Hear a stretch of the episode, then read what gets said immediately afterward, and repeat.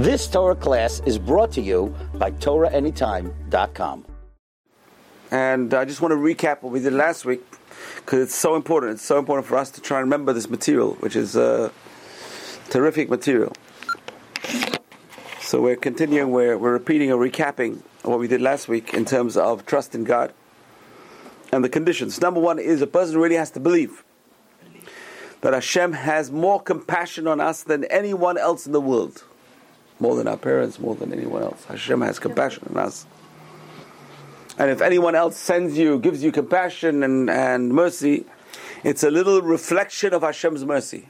Hashem's mercy is terrific. We don't really realize. And sometimes we see bad things happening, but we have to understand that there's two worlds. We can only see part of the picture. That's the trouble. We only see part of the picture.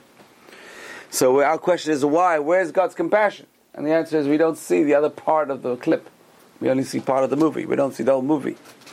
So to understand the whole picture, you need to see the whole picture. But if you don't see the whole picture and see a part of the picture, you can't understand what's going on. But we have to believe that's our part of our belief is Hashem is compassionate. El Rachum Vechanun. Hashem is merciful. Hashem is the most merciful, more than anyone else in the world, more than our own parents. Hashem is our parent. Hashem is more merciful and compassionate than anyone else. And when we, more we believe it, the more it's true. This is that's the irony. The irony over here is that everything depends on what we believe. What we believe makes it happen. We believe Hashem is compassionate. Keneged midah. Hashem says, "You believe I'm compassionate. I'm compassionate. You believe I'm with you. I'm going to be with you." That's what Rambam says. Number two, we have to know and believe that Hashem is aware of whatever we need. We don't even have to ask for it. So why do we pray then? If Hashem knows what we need, a good mother knows what the child needs, even with a child crying. A good mother knows it. Uh, it's three o'clock. It must be. Uh, I got to feed the baby. It's I got to change the diaper. The mother knows. She doesn't need the baby to cry. Hashem knows what we need. Why do we have to cry to Hashem? And the answer is we're not crying to God for, to remind God. We're crying to God for us to build a relationship with Hashem. We have to pray to build a relationship for Hashem because prayer is avodah. Prayer is service. You know, I never understood why is prayer called avodah, serving God. What kind of service is it? And the answer is it's so hard to pray. To put the kavanah inside the tefillah, that's real work. That's hard work. That's where the work is. The service is putting your head into your head, putting your thoughts into the prayer. That's really hard work. And that is so hard to do. That's the hardest part of tefillah. It's easy to say the words, no problem. But to put one's mind into the words without wandering off, drifting off in the cloud somewhere, it's very, very hard. And that's real service. That's real avodah. So number one is we have to believe that Hashem has compassion on us and is most compassionate around anyone, anyone else in the world.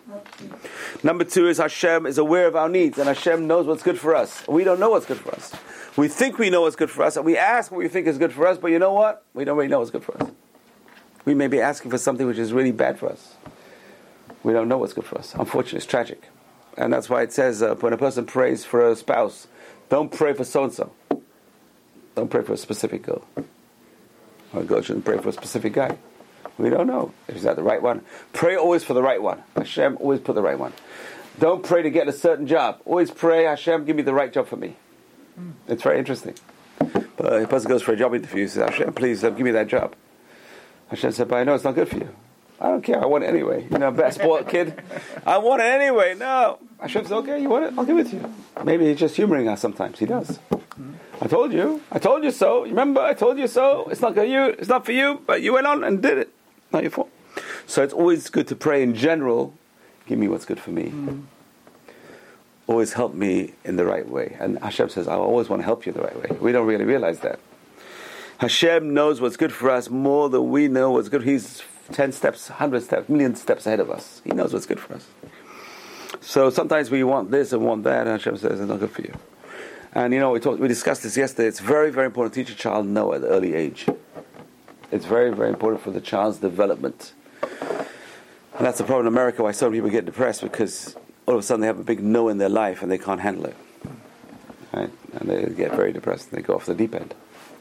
Because no one ever told them no before. They never heard the word no before, and therefore they don't know how to cope with no. I think was one of the biggest lessons of my life my, my parents taught me was a very big no when I was around 16. I wanted to go to Israel very badly. My older brother went, and I wanted to go, and they said, no, you're not old enough yet. You're not developed yet. You wait. And that really made me grow up. because that no was like a whack in the face, a slap in the face. I had to cope with that no, and it's a very, a very important way to learn how to grow. To coping with a no, and we have to know sometimes we have to cope with God's no. Sometimes the answer God says is no, um, but we have to say God knows more than me. That's how we uh, pacify ourselves. Hashem is wiser than us. You know what? That was the best thing for me. I'm glad they said no. Who knows what I've done, got up to when I was younger. So, Baruch Hashem, had to mature. It's very, very important. Hashem says, no, right now you're not ready. The answer is no. But later on, we'll, we'll recheck. So number two is we have number one is Hashem is the most compassionate individual around. Hashem is the most compassionate being around. Hashem cares for us and loves for us more than anyone else in the world. We have to realize that. We don't realize it. We don't appreciate it. We have to really internalize that. Hashem loves me more than anyone else in the world. Imagine a person walks around the road. You should be happy all day if you know Hashem loves you. Because what do we want? We want that feeling. Someone cares about me. Mm. So a lot of people say, you know, I'm alone. No one cares about me. It's not true. Hashem cares about you. Hashem is our father and our mother. Hashem is our grandfather and grandmother. Hashem is our closest relative. We don't really realize that. He's our creator. Number two is Hashem knows what we need. Hashem knows exactly what we need before we even say it. He knows what we need. So why are we saying it? And the answer is we're saying it in order to pray to Him, in order to create a, a bond with Him. It's for us, not for Him. We're creating a bond with Him. Number three, Hashem is all powerful. You know, if you want to pray to someone, you want to pray to all powerful. Hashem is all powerful. Hashem can do whatever He wants. It's amazing. That belief is such a powerful belief. And all milvado, there's nothing else in the world but God. The power of God can take it's everything. The power of God is everything. Whatever God wants to do, He will do. He, whatever Hashem wants. Hashem's promise is immutable. Hashem will give. And look at the promises uh, Hashem gave the forefather. Look at Abraham. You're going to get the land. You can have children this, like the stars. He doesn't have anything. He doesn't have land. He doesn't have children. Today we're seeing the promise coming true. And we're seeing his children of Abraham. Unfortunately, there's too many of the other type. he had many children. He had eight children. Abraham had eight children. Right? He had uh, Yitzhak, Ishmael, and six uh, children from Keturah, sons which he sent to the east. The whole Far East is Abraham's children. Man. We don't realize. Look at the Far East. 1.5 billion uh, Chinese and 1. Point, I don't know billion Indians now.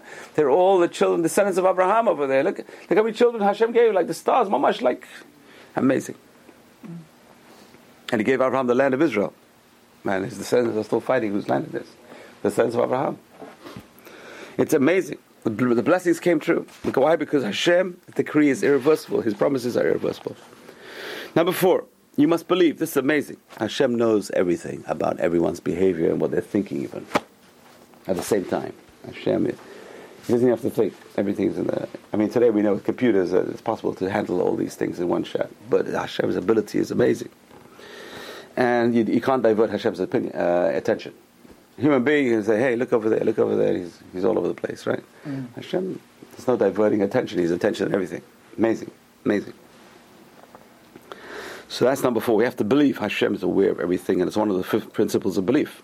Hashem rewards and punishes. That means Hashem is aware of what's going on.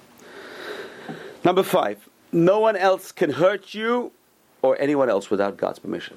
Now, this is a very, this is a little bit controversial, but this is the opinion of the Chovot Levavot, one of the great Rishonim, that Hashem is in charge. No one can hurt you without Hashem's sanction. There was this free choice after a point, according to this. This is very fascinating. And according to Rambam, it's not like that. Rambam says there's free choice. Someone can kill someone without, well, does God consent? Well, God knows for sure. Does He consent? No. Hashem doesn't want an innocent person killed. But over here he's saying no, that doesn't. That's not the way it works. It's hashgacha prati to the point where no one can do anything to anyone without Hashem's permission, which is amazing. So no one can help or hurt either one oneself or anyone else. Can imagine? Even if a person wants to kill himself, he can't kill himself without, without God's permission. You see people today, they try. How many people? For every one person successful at suicide, there are four unsuccessful. This is America. All these unsuccessful suicides. Amazing. Think about it. How, his mazal is so bad, he can't kill himself. it's depressing. It's very depressing. Four fifths. Can imagine? You can imagine how much they wound themselves, and uh, some of them are incapacitated for life. Quadriplegics, they try to kill themselves. Doesn't make sense. They want to kill yourself. Doesn't make sense. They don't realize from the frying pan to the fire. They think, that's it. I'm going to get out of the pain and the misery. It's not true. There's more misery on the other side waiting for them. It's suicide. It's murder, and it's murder with no teshuva. It's worst kind of murder. You murder somebody, you want to do teshuva, but uh, suicide, I can do teshuva, he's dead already. Can't do teshuva. it's tough. It's the worst thing. It's not an escape. People have to realize that's not an escape. There's no escape from this world without God's permission. Nothing. You can't escape from God. God is everywhere. So no one can help or hurt either oneself or anyone else without God's consent. It's amazing. It's amazing. Shaul HaMelech fell on his sword to try to kill himself. It's unsuccessful. Couldn't do it. He had to get his, his uh, assistant to kill him. And so Hashem is decides who will live and who will die. Hashem is the one in charge. And therefore, a person has put all their trust in God. Nothing else. There's nothing else. You can get the best lawyers, best doctors, best this, best that.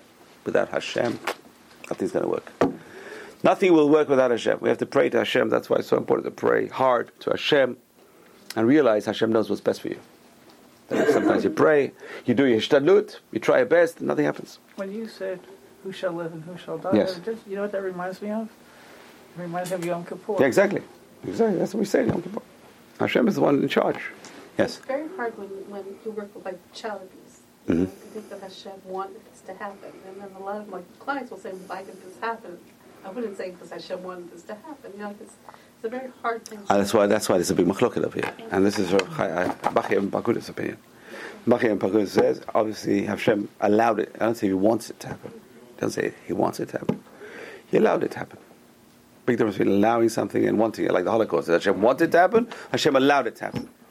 So Rambam would say Hashem allowed it to happen because there's free will, and to allow free will, you have to allow free will. So free will is people can even kill someone free will. And the biggest proof is that brothers could have killed Yosef if they wanted to. They could have, even though he's a tzaddik. They could have killed him. So that's what we see. That's the Rambam's proof. Rambam, Ramban, that it's allows Hashem allows these things to happen. But again, it could be a learning experience. It could be something for a previous Gilgul, which we don't even talk about. We don't know what's going on. We don't see the whole picture. That's the trouble. We don't see the whole picture.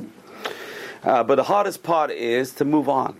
That's the hard part. The hardest part is this happened to me, but you know what? I'm moving on. I'm turning the page, and that's the hard part. People have to let go and turn on the page. All victims of abuse, it's, it's hard to do. You gotta, It's very young. huh? Especially if it's very young. I don't know. Sometimes when it's young, it's better because they forget about it. But when it's older, okay, depends on the age, depends on what's going on. But that's it. A person's got to let go and move on. So even though I, my parents were bad, whatever it is, like I've got to forgive them as well. What can I do? Move on. And that applies to anyone we deal with. Otherwise, a person bears the grudge inside and the hurt inside. So that's how that's how it actually ties into prayer. Yes, exactly. So then, if that if you Hashem should give us the strength to move on. Right. Listen, the Jewish people are being the most abused people in the world. We're the most abused people in the world. Close. And yeah, look, we're moving on. We're abused. You see Jews buying German cars. I don't know how they do it, honestly. But it's very tempting. It's very tempting. Look, you see all these guys driving BMWs and one per Mercedes. But look what they did to us. Well, we're supporting them. We're helping their economy. Mad. Well, let them work for us for a change. Hmm. That's how that one. let them work for us. Yeah, but one could say too that So we're abused. We've got to move on. And that's how Jews keep on going. How do we keep on going? We move on. We, we turn the page and move on. So we, we couldn't live in this country. They threw us out. They killed us. They threw us out. So we moved to the other country. We'll move over here. Well, they threw us out. We got to move somewhere. We can't keep moving on. Moshe, Avra- Avraham Avinu, Lech Lecha. Keep going, keep moving. Don't look at the past, turn the page. We do. That's the only way we're surviving. How are we surviving? We're mad. Either we're mad, or we have this faith in God, or it's keeping us going, or we're just uh, just very good adapting. We just keep on adapting and keep on reinventing ourselves. It's amazing. It's amazing. That was Mark Twain's uh, question. What's the secret of Jewish survival? The Romans have come and gone. The Greeks have come and gone. The Babylonians have come and gone. The Persians have come and gone. And the Jews are still around. Miracle. And not only they're around, he says they're vital. And that was in the 1800s. And today, you see Israel, it's like just after death, near death experience, and uh, like a phoenix, it just resprouts. And that's exactly what Shmuel Hitler said. If you keep one child alive, he said, he's going to reinvent this whole religion. Shmuel, he said that. He's a genius, an evil genius. He's an evil genius. He understood Judaism more than, unfortunately, most Jews did. Un- Unfortunately, it's tragic. He is the biggest enemy of us. He understood us more than, he, you know, we don't even understand what we stand for. He's telling us what we stood for, and he's understanding that we're spreading goodness and morality and ethics, which he hates, into the world. And he wants to destroy us because of that. He understood it more than anyone else. Hmm. Evil genius. Okay, so that's very important. Number five, I think that's controversial, but that's the opinion of Rabbi ben Pakuda, that Hashem, no one can hurt a person without God's consent. He doesn't say he wants it, consents. He gives the permission. Number six, and this is very critical and something we forget all the time, and that is Hashem's kindness to us every single day. Every day we wake up, it's a kindness. Every second of life we have, it's a kindness. Every time we have food on the table, it's a kindness. Every time we can breathe, it's a kindness. Every time a person goes to the bathroom, it's tremendous kindness. The abundant kindness and goodness He created. He created us. That's a kindness because He didn't have to create us. He, has, he doesn't have no, no obligation to create us.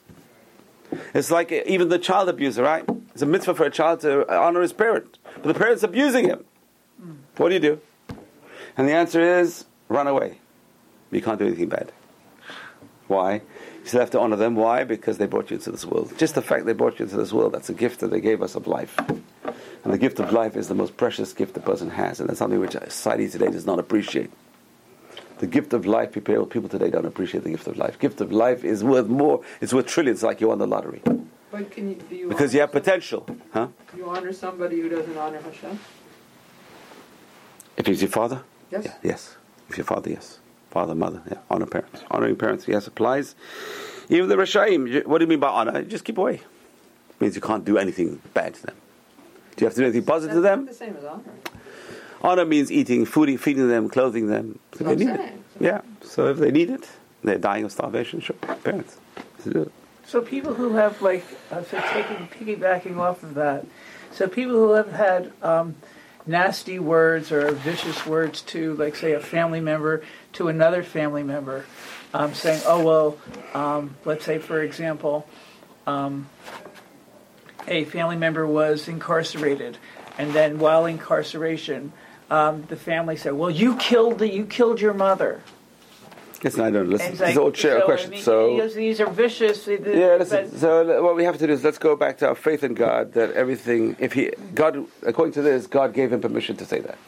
Whatever, whoever said bad things to you, mm-hmm. God sanctioned that. God said, okay, you So can say. So you still, and, and In other words, the person's got to realize that everything came from God. Everything came to God, and, and the person's got to say, Hashem, why, why did you do this to me? Why did you allow this to What's your reason? Let me find out what the reason is. Let me try and figure out what the reason is. Or some person's got to say, you know, I accept God's will, and I'm going to move on. so you elevate yourself all of that family nonsense. Exactly. You've got to elevate yourself above it.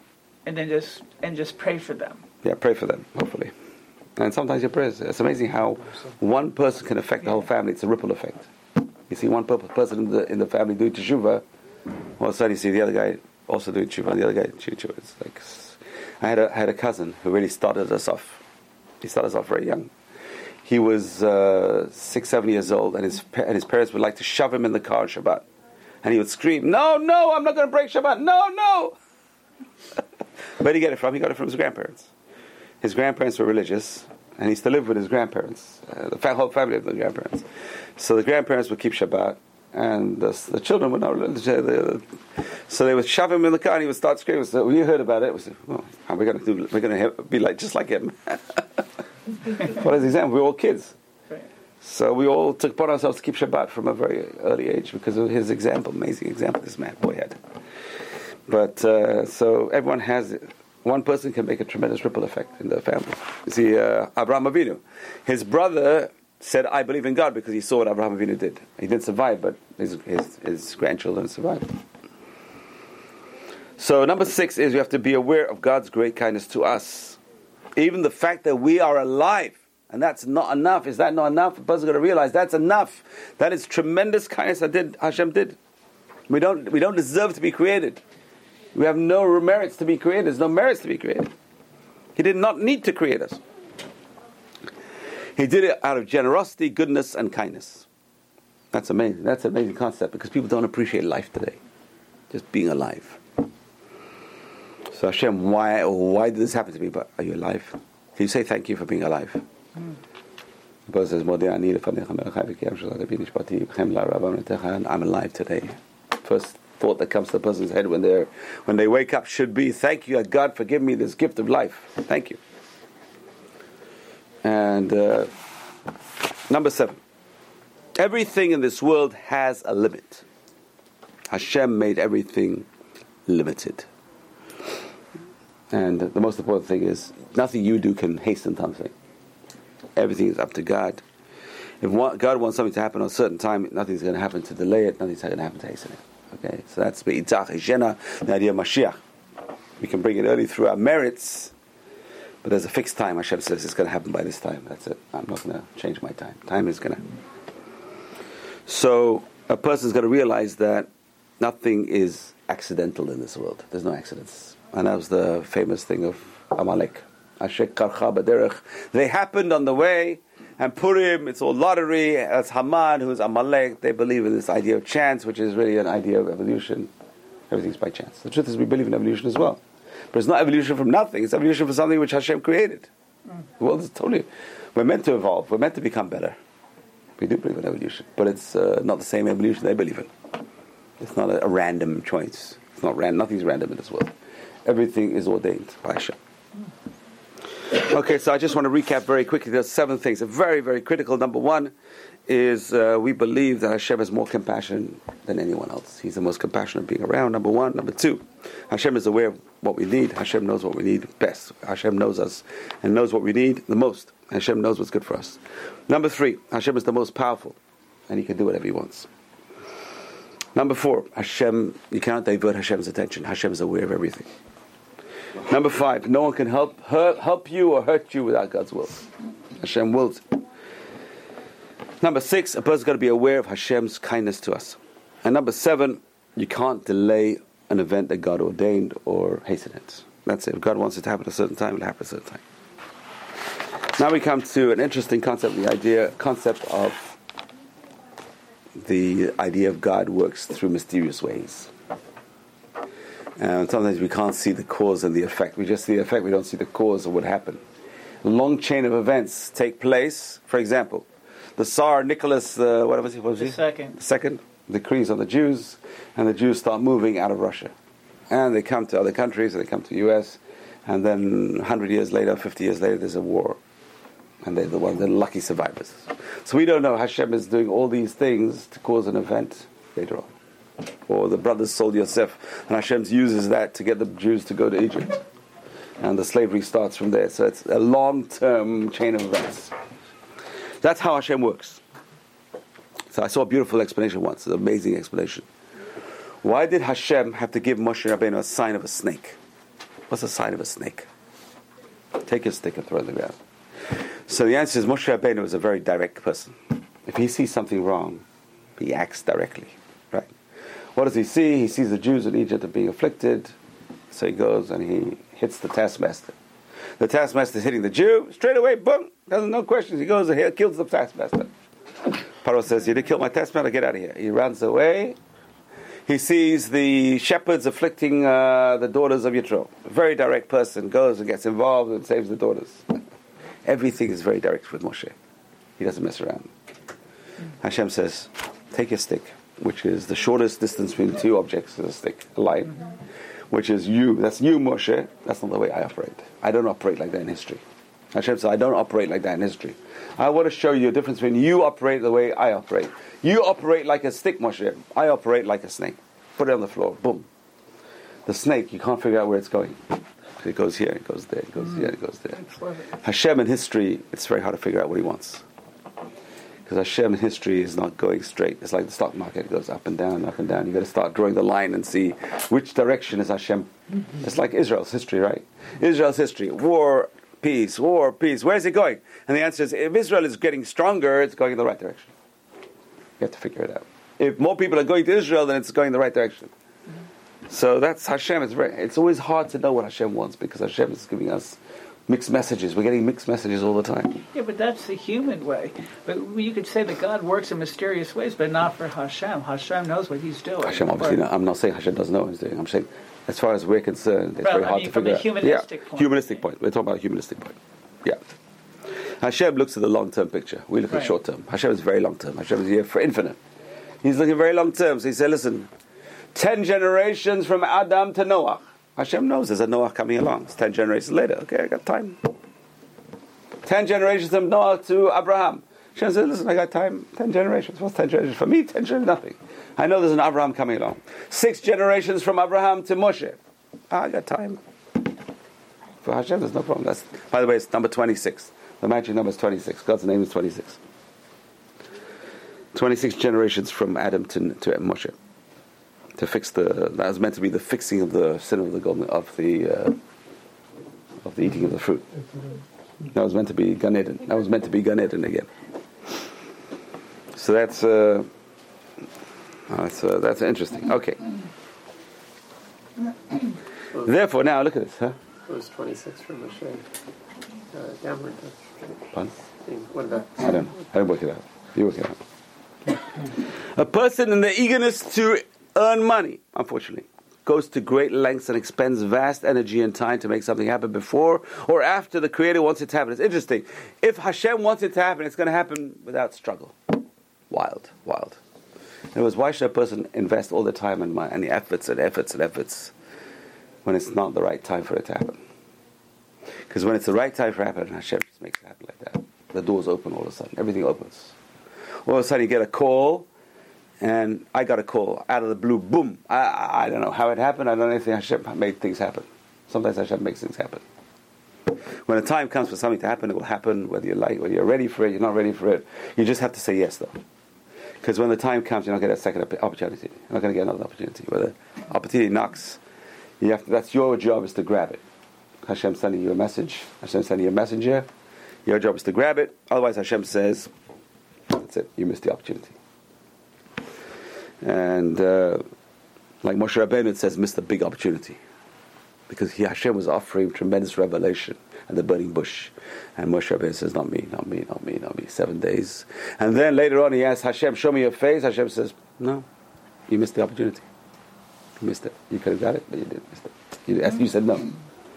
So when the time comes, the person's going to be ready to grab that opportunity because when Hashem is ready, that's it. That's when it's going to happen. You could try and struggle all you want, it's not going to happen. Nothing's going to happen. That's it. But when Hashem wants it to happen, it's going to happen. But you got to say yes. That's the time you got to say yes. And that's that's the chokhmah. That's the wisdom of life. Wisdom of life is to know when you're at a turning point and when you have to say yes, when you have to say no. But you got to know which way to go. And sometimes the opportunities are there, so it's amazing how Hashem just throws you a lifeline. And if you don't take that lifeline, it's your fault. You go to Hashem, what do you do? Why, Hashem, why am I struggling so hard? Hashem, listen, I, I gave you that lifeline, this lifeline, you always turn away. Not my fault. So when Hashem wants something to happen, it's going to happen really fast. When the time came for Yosef to come out of jail, they pulled him, they pulled him out. They took him out. The time came. Boom. It happens so fast. So one minute he's a slave, can you imagine? The next minute he's a king. He's the assistant to the king. Can you imagine? It so fast. Just overnight. Boom. So when the time comes, it just changes. Everything changes. Everything has a time. That's we told that last last week, right? Shlomo Melech says in Kohelet, chapter three, chapter three. The only area proper to devote great energy. This is interesting because we said when it comes to parnassah, everything, everything has a time. You're going to have a, a break. There's going to be a break one day.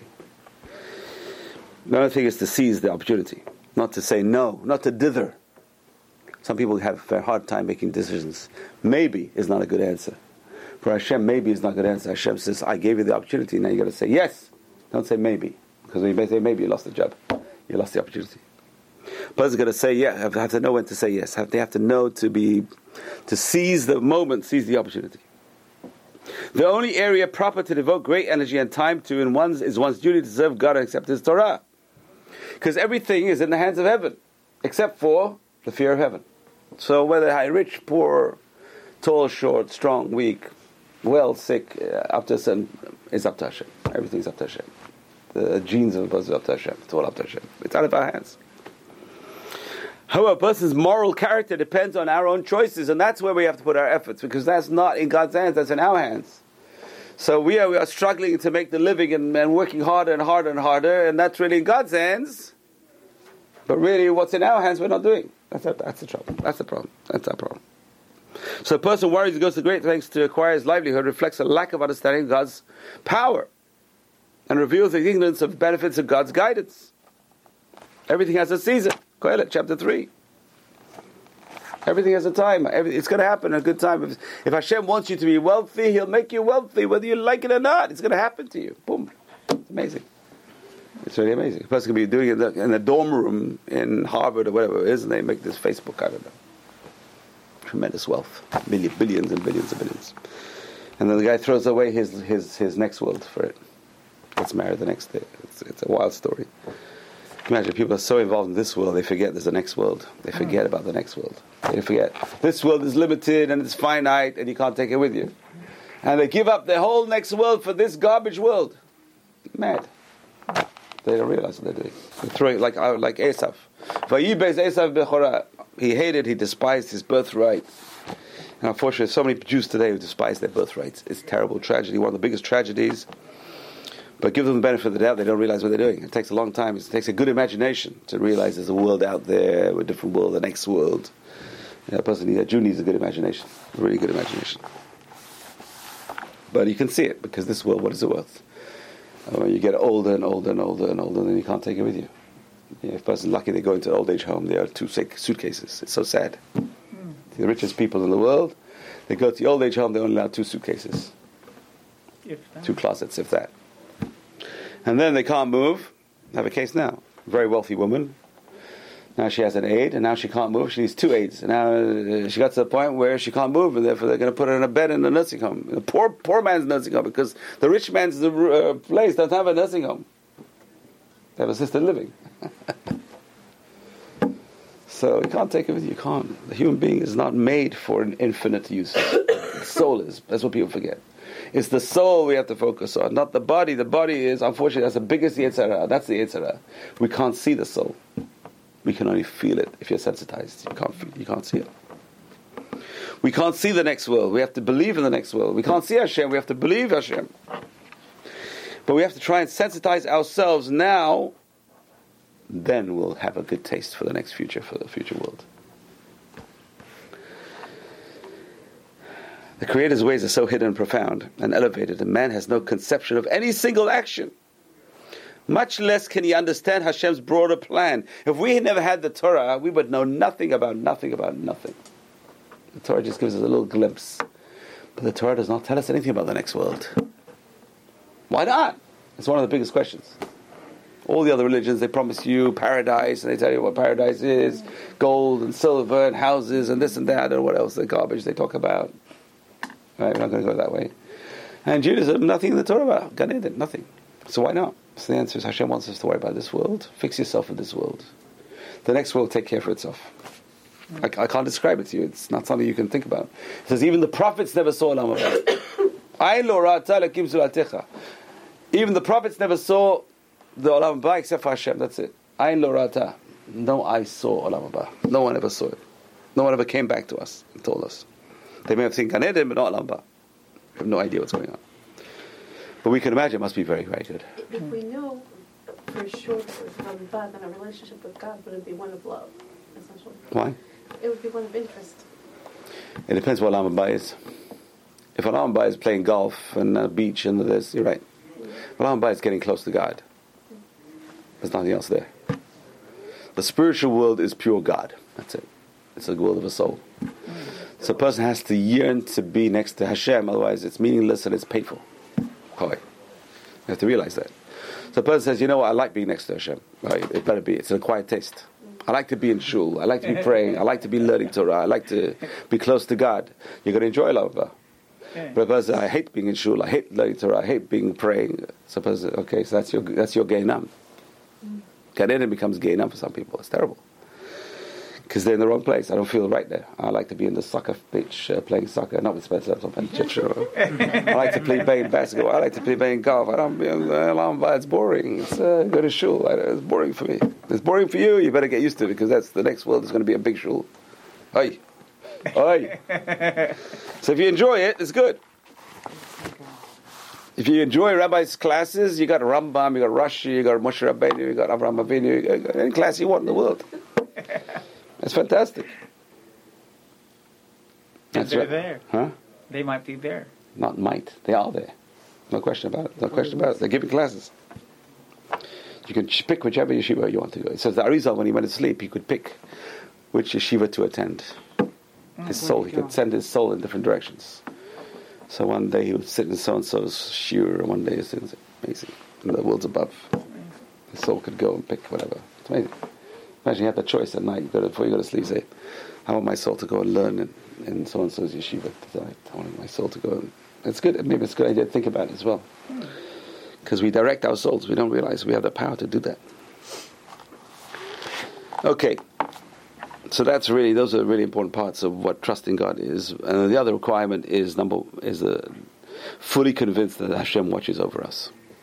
Hashgacha pratit, we said. Person's got to be convinced. We have to believe Hashem is here with us. And the more we believe, the Rambam says, the more He's with us. The less we believe, the less He's with us. What does that mean? We don't feel it.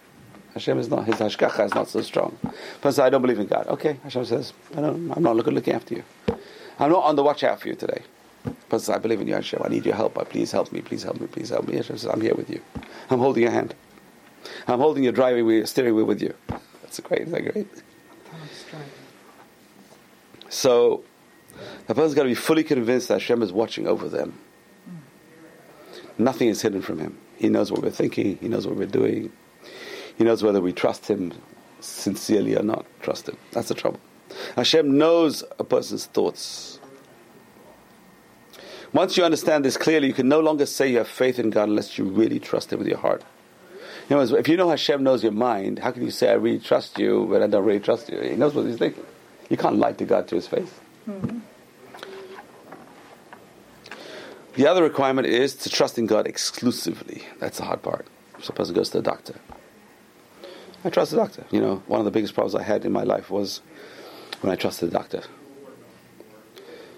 because I've uh, because I've uh, you know been through the procedure, go through this procedure every year.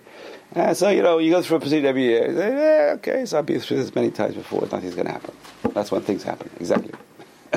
when you take everything for granted, you don't say, "I don't need Hashem anymore," mm. because it's natural. This is a natural. There's nothing. Okay, that's what Hashem says. Okay, you don't need me. I'll, I'll teach you. Bar kochva. Bar Kochva. What did Bar Kochva say? He said, Hashem, I don't need your help. I'm so strong. I'm so victor. I can beat the Romans. Easy. Just don't help them. Leave me without them. As long as you don't help them, I can beat them. Hashem says, that's your attitude. You're going to lose right now. That's doesn't mean Bar Kochva and David HaMelech. David HaMelech always prayed for help, and he cried for help, and he was, and that's that's why Hashem helped him. A person should never say, "I don't need your help, Hashem." I can manage by myself. Thank you. Oh, that's not the way it works. That's, we always need Hashem.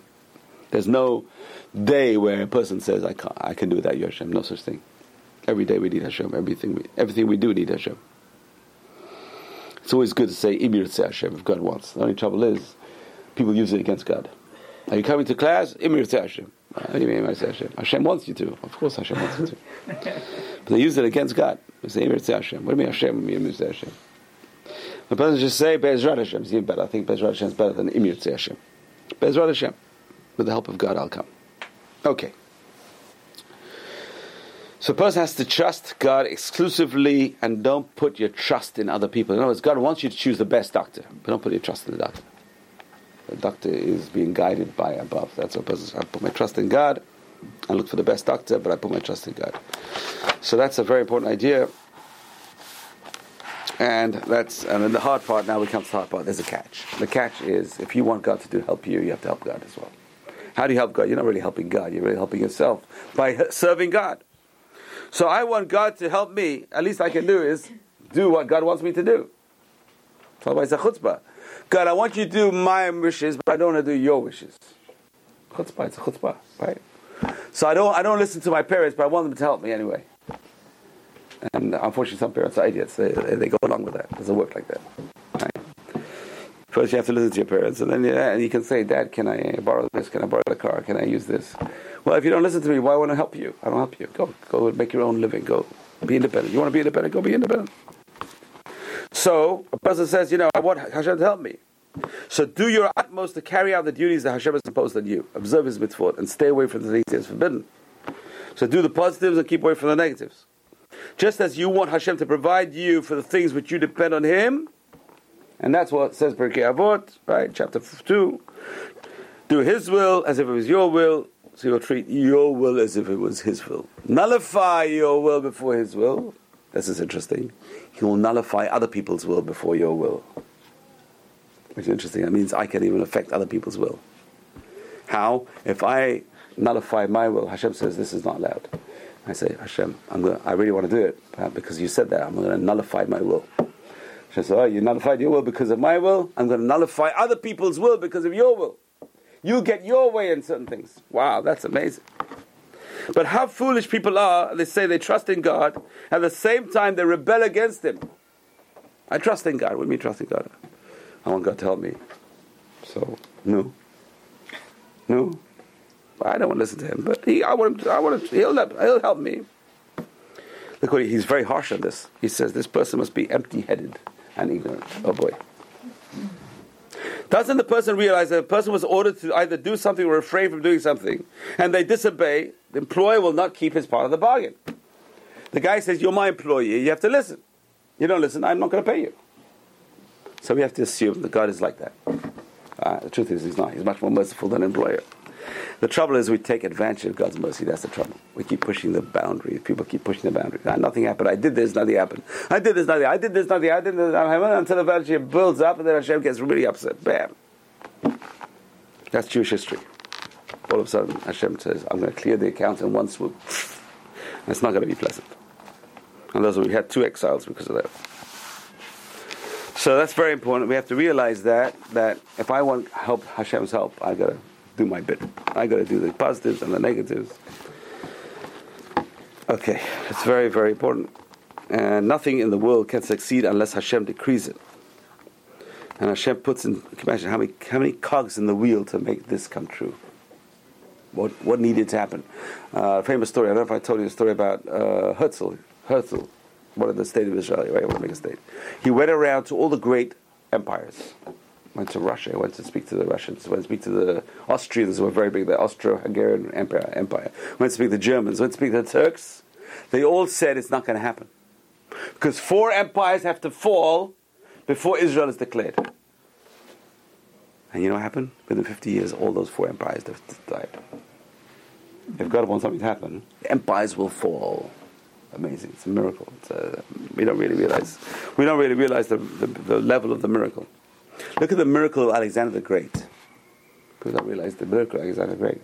Alexander became a Jewish name because Alexander the Great would have a dream every night, and in this dream, Shimon HaTzadik would come and bless him that he's going to win the war. It's a Beleblai miracle. Look at miracle Hashem did. He goes to Yerushalayim to take over Yerushalayim, and all the enemies of the Jews are, are, are telling him to destroy Yerushalayim the Samaritan, the good Samaritan, the bad Samaritans, we call them good Samaritan, the bad, the evil Samaritans, our, our biggest enemies they were, because they're scared we'll come back and take the land. They were put there by Sanherib. He put them there. And the Jews are coming back to Israel. So they're our biggest enemies. They come to Alexander, the Edomians, Edom, biggest enemies. They come to Alexander, destroy the Jews. Alexander goes to Shalim, and out comes Shimon Tzaddik with all the Kohanim dressed in white, and they're coming to see him. He gets off his horse and he bows down to Shimon Tzaddik. And they get mad. What's going on? This king, he's lunatic. He bowed down to the Jew. He bowed down to the high priest. And Alexander says, "You don't understand. Every time I have a battle, this I see him in a dream, and he blesses me to win. Of course, I bow down to him. My my secret of my victory is through this guy.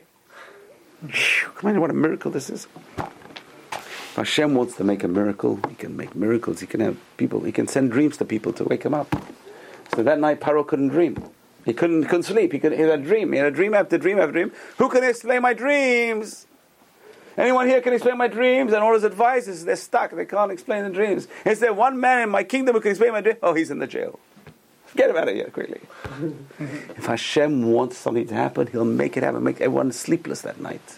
It says that night the king could not sleep. Where's that? In the Megillah. Achashverosh cannot sleep. Read me my diary. The time came for the redemption. Read me my diary. And here in the diary, it says, and it was read in front of him. It says the guy wouldn't read it. He wouldn't read those words. He wanted to erase those words. All of a sudden, they hear a voice reading those words. It was read in front of him. It read itself. The words read themselves off the page. The guy was a mamzeh. He didn't want to read the words that Mordechai saved the king's life.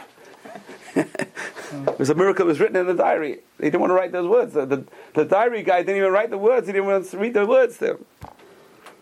That's what the Gemara says in Megillah. It's amazing. The, Hashem wants something to happen, it will happen. The king won't be able to sleep. So things will happen. It's amazing. Hashem's power. We don't really realize the power of God. we have to take advantage of the power of God, but we have to do our bit. Because every time we do a mitzvah, we're helping the power of God in the world.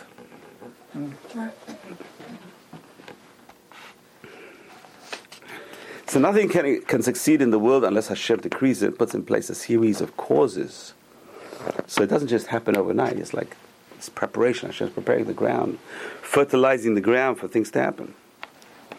But you have to realize that all these events look very natural, but it's Hashem. Hashem's behind everything. We have to really look at this and, and see it in our daily lives. But amazing. It's amazing. Hashem's ability is amazing. We really have to believe. The more you believe, the more it happens. Okay, then we talked about why does Hashem want us to work so hard? Gosh, that's a million dollar question. Why do we need to earn our living? And there are two reasons. This is a classic.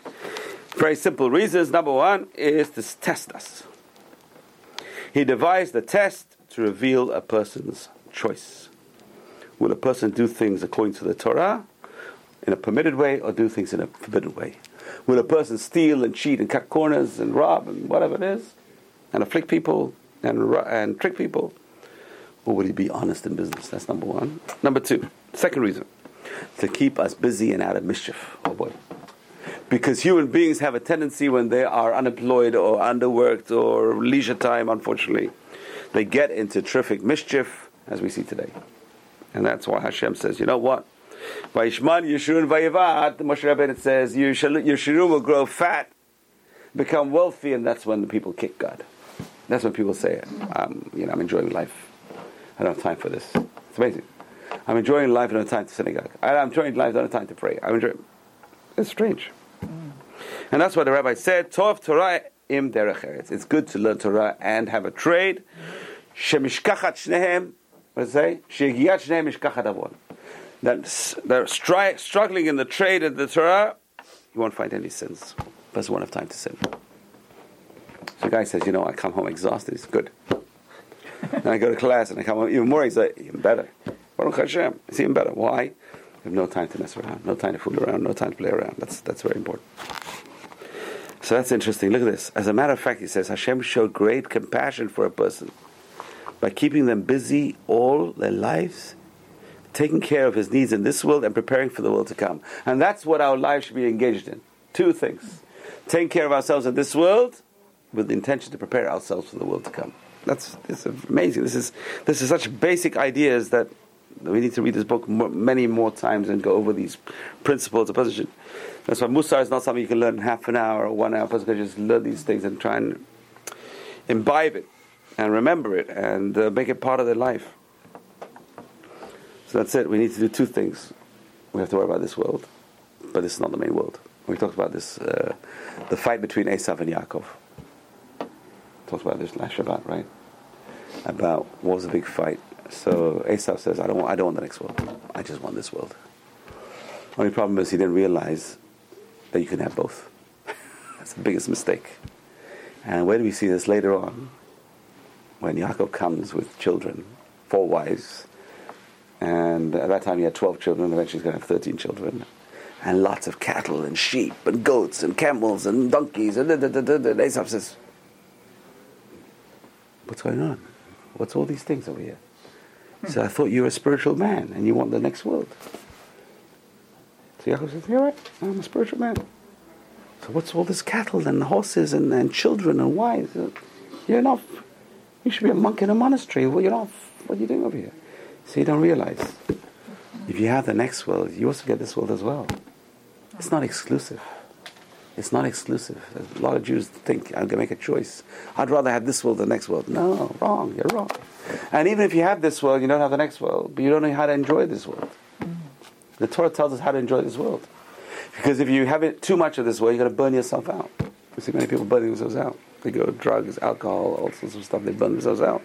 So it's it's a self discipline that makes you able to enjoy this world. It's amazing. Plus, you need self discipline to be able to enjoy this world. Who would think about such a thing?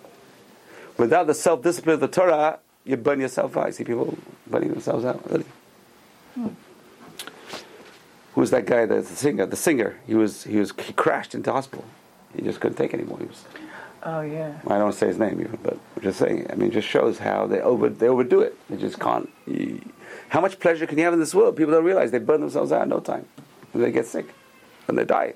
they don't realize it. So the Torah teaches us self discipline and enables us to enjoy this world. And that's the f- see that's the big difference between Ju- Judaism and Christianity. Christianity posits that you're not allowed to enjoy this world. If you enjoy, you're going to burn. That's what they say. You get married, you burn. You uh, know, people don't realize that's what Christianity says. That's why the, the highest level is the Pope, who is unmarried. The priest is unmarried. Why? You're not allowed to enjoy the beauties of this world. You're not allowed to. You can't be a spiritual person and involve yourself in this world. It's impossible. Whereas Judaism says, no, it's the other way around. You can't be spiritual unless you do have part of this world. If you're not married, you can't be spiritual. You can't be holy. So Esav didn't understand Yaakov. He said, Yaakov, I don't understand. I thought you're going to take the spiritual, the Bechorah, the spiritual birthright, and leave me the physical. He says, No, you don't understand. The physical is also spiritual. what? Said, yeah, the physical is also spiritual. You need physical. You need food for Shabbat. You need to have nice clothes for Shabbat. You need to have a, a nice house to have married and children. This is- this- Did he finally change? who Esav? No. It's very hard to change. It's very hard to change, especially if you have a long history of abuse and uh, power and other things. But what he did was, it hated him up so much, he said he had to leave Israel and not see Yaakov again. He never saw Yaakov again. Really? Why? I can't see the guy. Why? He ruined my life.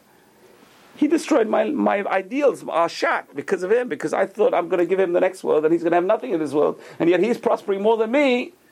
I'm so jealous, I just can't live next to him. And that's why people can't take it. Jews, you know, uh, next world, what are they doing over here? Why are they so successful in this world? They don't realize the success of the next world is going to bring them success in this world as well. It's going to bring God's blessing even here as well. All the forefathers were very wealthy. The more spiritual you are, the more blessing you get. It's amazing. And you know what? The really spiritual people say, I don't want the physical blessing. It's just a distraction. don't give me anything physical. I don't want it. I just don't want it. It's a distraction. Get out. I just want enough food to eat and leave me alone. That's it. That's what they say. Build me. I'll build your house. No, I don't. People want to give them and they don't take. The guys who are not really that spiritual, eh, give me, give me, give me, give me, give me, fine. But the guys who are really spiritual, they don't want to take. They won't take a penny. You go for a bracha and they don't take. I want to give you, Rabbi. Get out of here. I don't want. You want to buy my book? Okay. You've just experienced another Torah class brought to you by TorahAnytime.com.